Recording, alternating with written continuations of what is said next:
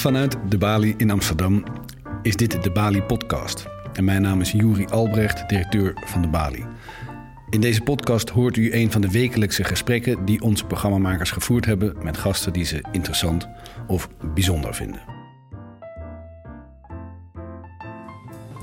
Dit keer hebben we voor u een gesprek over bijen. Onze programmeur Casper van Gemunt praat met Fleur Fey. Fey is theatermaker, maar inmiddels in haar woonplaats Velzen en daarbuiten ook wel bekend als het bijenmeisje. Ze is imker en heeft onlangs met een gloedvol betoog in de gemeenteraad van Velzen de gemeente zo ver gekregen om het bijenconvenant te tekenen. En daardoor is Velzen een zeer bijvriendelijke gemeente geworden. En dat is belangrijk, want bijen zijn een cruciaal onderdeel van het ecosysteem. Hier is Casper van Gemunt in gesprek met Fleur Fey live in de baan. Wij uh, hebben hier het eerder over gehad toen het nog zomer was en het echt bijenseizoen was. En de bijen nog uh, duidelijk hun werk deden en heen en weer vlogen om uh, hun, hun stuifmeel op te halen. Ik heb van jou begrepen dat als de langste dag is geweest, een, een bijenvolk weer langzamerhand afsterft en kleiner wordt. Maar ik wilde eigenlijk de eerste vraag die ik jou wil stellen is: wat is, eigenlijk in de winter een, bijenvolk? Een bijenvolk bestaat uit een bijenvolk bestaat altijd uit een één koningin. Uh, en, een, uh, en, en haar werksters en, uh, en darren, dus vrouwelijke bijen en mannelijke bijen. En in de winter is dat een klein kluwe die als een tros in de kast hangt. En die bijen ze hebben eigenlijk maar één doel en dat is de koningin de winter doorkrijgen. Dus zij eten honing en houden zichzelf warm. En uh, ze brengen de koningin de, de winter door. Totdat, zij, uh, totdat het lente wordt en uh, zij eitjes gaat leggen. En dan um, kan een, een, volk wel in de zomer tot zo'n 60.000 bijen uitgroeien. En hoe groot is dan dat groepje dat in de winter bijeen blijft en die de koning in leven houdt? Ja, dat is een goede vraag. Ik denk dat het dan, dan misschien duizend zijn of 2000, zoiets. Hm. Dus het is echt aanzienlijk. Echt als je de kast opent, dan is het gewoon een soort kleine voetbal van bijen. Terwijl uh, ja, normaal gezien uh, zo'n hele kast uit kan puilen van de bijen. Um, er zijn ook geen mannen die de winter uh, doormaken. want dus in, in de zomer groeit dus dat volk enorm groot. de koningin kan wel tot zo'n 2000 eitjes leggen per dag. En uh, duurt het uh, ongeveer drie weken voordat er een bij uitkomt. En die leeft ongeveer vier weken in de zomer. Dus dat is een behoorlijk verloop. Mm -hmm. En dan inderdaad, na de laatste dag, dan gaat het volk eigenlijk alweer richting de winter. Dus dan worden de, gaat de koningin minder eitjes leggen. Worden minder bijen geboren. Uh, en dan richting de winter worden de darren, dus dat zijn de mannetjes, bijen, die worden de kast uitgewerkt. Ja, hoe, gaat, dat gaat dat? De darrenslacht noemen we dat. Gaat even een telefoon af hier.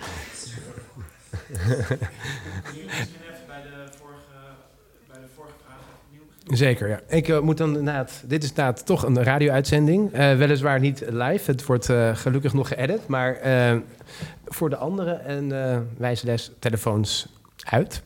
Um, uh, en weer even terug inderdaad uh, bij, uh, je zei net, dus die, als het de winter toe gaat, dan blijven dus de, de mannetjes worden de, de kast uitgewerkt. En hoe, hoe gaat dat en wat, wat, wat is hun lot? nou, de mannetjes inderdaad worden de, de kast uitgewerkt. Want die, uh, ja, die, die zijn er om koninginnen te bevruchten in de zomer. En uh, verder doen ze eigenlijk niks. Dus ze hangen een beetje rond in die kast. Ze eten, dat is het eigenlijk. Ze zijn totaal niet... Uh, ze maken zich niet nuttig, nuttig, in die kast. Ze bouwen niks of ze... Nou ja, ze zijn er. Mm -hmm. um, er zijn misschien overigens ook nog redenen waarom zij er zijn... waar wij als mensen nog niks van af weten. Maar, maar dit is wat we tot nu toe weten. Mm -hmm. En uh, nou, richting de winter dan uh, worden ze eigenlijk de kast uitgewerkt. Uh, en daarbij de darren die van buiten komen, die wordt de toegang ontzegd. Mm -hmm. we noemen dat de darrenslacht. Dus dan is het ook duidelijk te zien dat er zich gewoon een heel ja, een slagveld, slagveld van darren voor de kast ligt. Dus goed, die darren zijn dan opgeruimd, dus dat, dat scheelt weer voer. En er worden speciale winterbijen geboren. Dat is ook heel bijzonder. Uh, want uh, normaal gezien leeft een bij in de, in de zomer dus zo'n vier tot zes weken. En op miraculeuze wijze worden er rond deze tijd bijen geboren die we winterbijen noemen. Die hebben minder broed te verzorgen, dus ze hebben andere taken eigenlijk, waardoor, het, ja, waardoor ze langer kunnen blijven leven. En die uh, blijven dus een paar maanden leven. En die zorgen ervoor dat die koningin goed die, ja, die, die winter hebben, doorkomt. Precies, ja. En, uh, en uh, jij zegt altijd, ik, ik beschouw het hele bijenvolk als één organisme. Dat mm -hmm. is gewoon één geheel, één ziel. Mm -hmm. Met een eigen soort van onbegrijpelijke communicatie. Ja. En, en een voorbeeld eigenlijk is, als je een kast opent... Dan kan je ook soms iets meemaken... dat die bijen besluiten eigenlijk al koningenkamers te bouwen. Hoe, hoe zit dat? Ja, als, het, als, als een koningin niet goed presteert... Um, ja, dat kan van alles uh, inhouden. Weten wij, weten wij niet zo goed. Bijvoorbeeld dat ze niet genoeg eitjes legt. Of, of er is iets anders mis. Of ze, heeft een, uh, ze is beschadigd. Of nou ja. Heeft een affaire. Heeft een affaire. ze doet gewoon niet wat ze moet doen. Ja. Dan, uh, dan besluit het volk uh, dat het tijd is voor uh, een opvolger. Het is gewoon een koep eigenlijk. Een koep, ja. ja. En, uh, en er wordt dan nooit één nieuwe koningin klaargestoomd, maar dat, ja, er worden een aantal koninginnen opnieuw of opgegroeid. Dus die, die worden eigenlijk vanuit de eitjes die de huidige koningin legt, die, worden, die krijgt die krijgen koninginnengelei gevoerd. En wat is dat, koninginnengelei? Ja, het is eigenlijk een soort superfood. Uh, dus dat is iets wat, wat uh, normaal gezien de eitjes, alle eitjes, de eerste drie dagen gevoerd krijgen. Maar die koninginnen, die, de eitjes, die, de chosen ones, die, uh, die koningin kunnen worden, die krijgen tot het moment dat, ze, dat de dop gesloten wordt. Dus dat, daar, dat is het daar kamertje waar ze die dus kamer, die, waar, waar de larve in zit. Ja, precies. Die, um, wordt, tot die gesloten wordt, krijgt ze koninginnengelei gevoerd. En dat is dus ook een echt een grotere bij. Ziet er echt anders uit. Een veel groter achterlijf, vol met eitjes. Mm -hmm. En um, nou, het kan dus inderdaad zo uh, zijn dat je een inspectie doet van een kast. Dus je opent een kast en uh, ja, ik, mijn hart slaat altijd een beetje over als ik dat zie. Dan zie je dus ineens hele grote cellen die, die uh, verticaal in de kast hangen. De, de alle andere bijen die groeien gewoon in de honingraad. Dus ja. de, alle cellen, die, die, dat, kennen we wel, dat patroon, zeg maar. Daar, worden, daar groeien bijen in op. Maar een koninginnencel, dat is echt een, uh, ja, een soort kegelvormige cel... die echt op de raad uh, gebouwd is. En die is veel groter. Maar hoe besluit het volk dan welk van deze...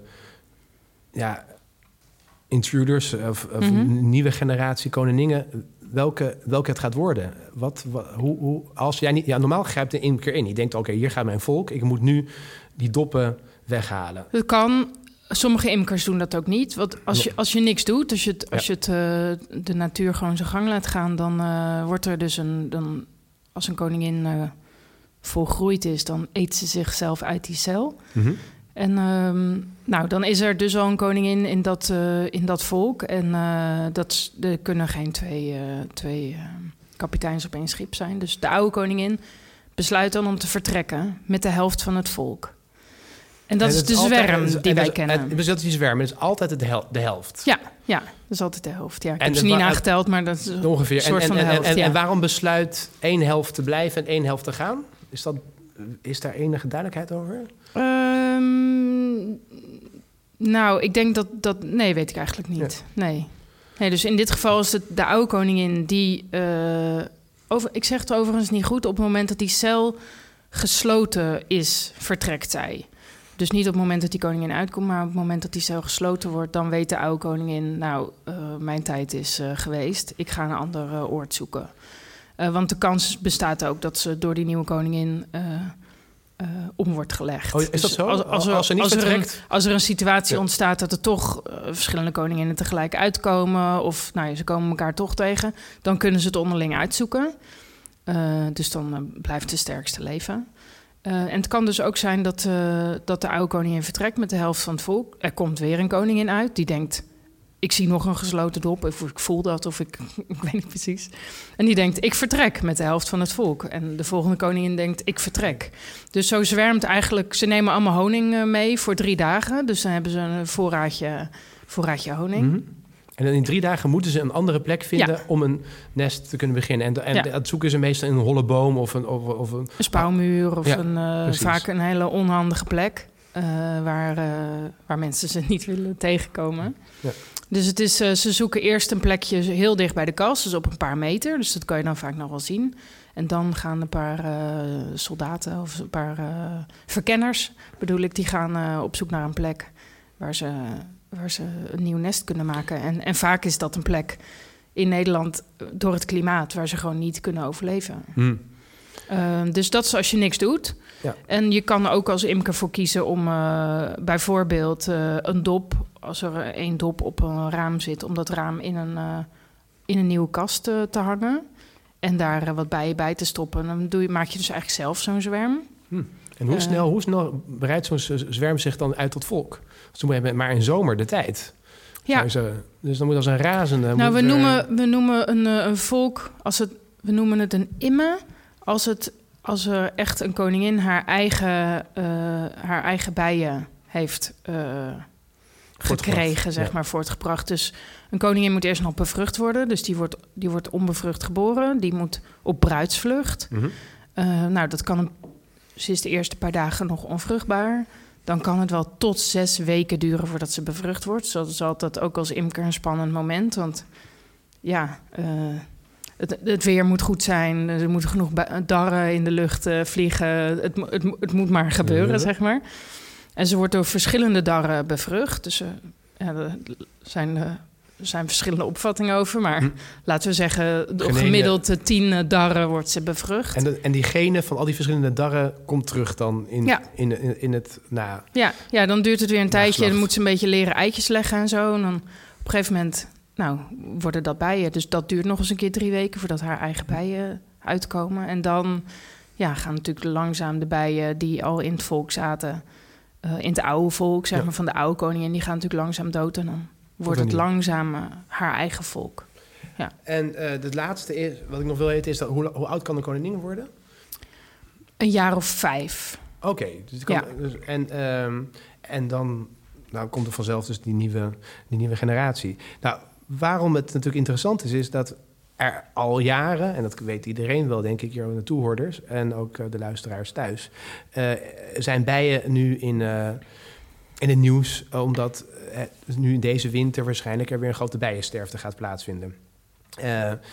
Er werden al sinds, ik heb een beetje teruggekeken, teruggelezen, al zeker van, vanaf begin jaren nul, maar in ieder geval 2009 waren er al wel duidelijke aanwijzingen dat dat of werd de beschuldigende vinger ge- gewezen naar eh, een, nieuwe soort van pesticide, de neonicotinen.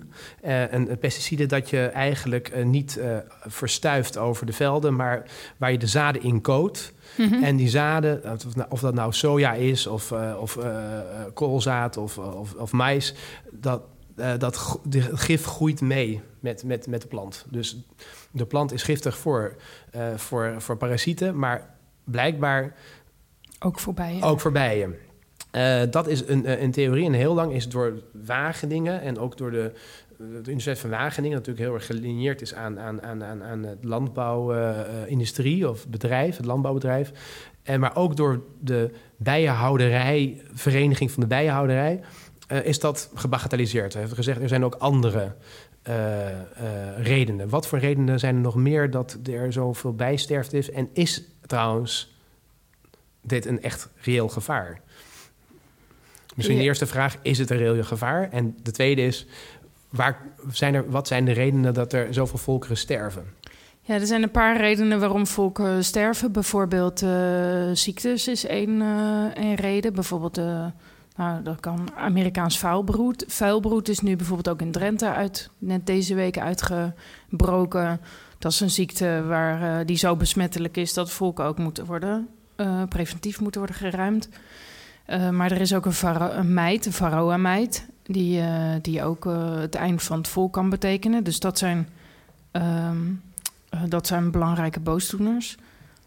Een van de redenen die ook wordt genoemd is monocultuur. Mhm. Dus te weinig bijen hebben zowel nectar als stuifmeel nodig. En stuifmeel is eigenlijk nog, ja, ik weet niet of het nog belangrijker Het is allebei heel belangrijk, maar stuifmeel is nodig voor, voor de larven, voor de nieuwe bijen. Dat is hun voer. Dus je hebt wel eens gezegd, in, in, in Frankrijk heb je al die fantastische lavendelvelden. Ja. Je denkt dat is één grote walhalla voor de bij. Ja, Maar dat is te mono.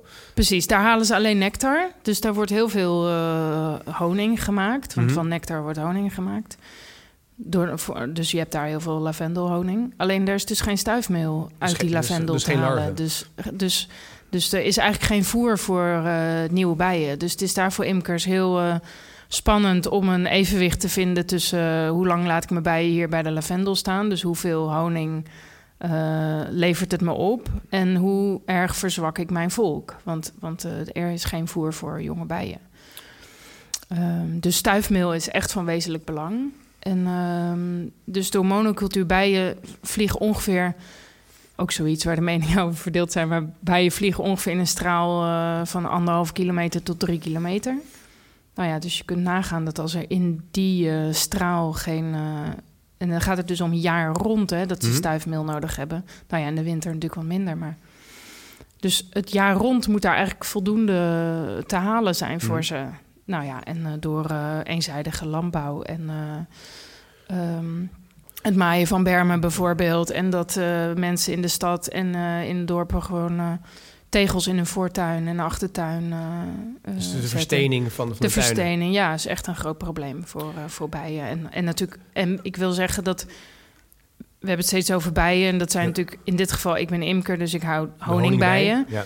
Maar er zijn 350 soorten bijen ongeveer in Nederland, waarvan de honingbij er één is. De rest is wilde bij. Die wilde bijen zijn meestal solitair levende Ja, bijen. klopt. Of in kleine gemeenschappen. Ja, alleen de hommel leeft in eh, een klein volkje, zo 50 tot 200. Maar de rest van de wilde bijen leeft solitair. En dan zijn er natuurlijk ook nog vlinders die bestuiven, eh, eh, allerlei andere... En wat gebeurt er? Want dat wordt de hele tijd geroepen. De, Mhm. de, de quote van Einstein: als er geen bijen zijn, dan eh, kunnen we het wel vergeten. Ik bedoel, dat is ge- zo zei hij het letterlijk. Mhm. Eh, ehm, eh, wat gebeurt er als er geen. als de bijen echt uitsterven? Dat is. Wat, wat, wat, is, wat, wat, wat voor impact heeft dat letterlijk op onze landbouw, op onze landbouwcultuur, op onze eten? Nou, een derde van de groente en fruit die verbouwd wordt, is eh, ehm, afhankelijk van de bestuiving van bijen. Ehm, ja, het zijn ongelooflijk veel. eh, ik, heb, ik heb een paar opgezocht, want ik weet ze ook niet helemaal uit mijn hoofd. Maar bijvoorbeeld eh, ehm, appels, peren, kersen, bramen, pruimen, pompoen, katoen, komkommer, paprika. Het zijn allemaal voorbeelden van, eh van en fruit en, en katoen die afhankelijk zijn van de bestuiving van bijen. En wat, wat gebeurt er als er dus geen bijen zijn? In China blijken zijn er gewoon plekken die al zo vervuild zijn dat er gewoon geen bijen en geen ja, daar wordt handmatig bestoven. Dus daar eh, zijn mensen die op een ladder in een boom klimmen met een eh, envelopje met stuifmeel en een kwastje. En die dus eh, langs alle bloesem gaat om daar te bestuiven. Gelukkig zijn er handmatig. genoeg mensen om dat Gelukkig te doen. zijn er heel veel mensen. ja, precies. Oh, ja. Ehm, eh, dus dat is natuurlijk echt problematisch. En, en ik moet zeggen, er is. Kijk, bestuiving gebeurt ook door wind, bijvoorbeeld. Mhm. Eh, dus er zijn ook windbestuivers. En, en er zijn ook weer eh, bepaalde groenten en fruit en bloemen die bijvoorbeeld wel goed door een hommel kunnen worden bestoven en niet door een honingbij. Of wel door die wilde bij, want die heeft net een langere tong. Of dat soort lijfje. Of, dus het is super complex. Het is niet, het is niet te zeggen dat eh, als de, de honingbij uitsterft, dat we dan geen groente en fruit meer in de supermarkt hebben, zeg maar. Maar ze zijn voor een supergroot deel belangrijk, eh supergroot deel verantwoordelijk voor de bestuiving. Ehm, helaas moet ik al bijna afsluiten. De 20 minuten zijn heel snel gegaan.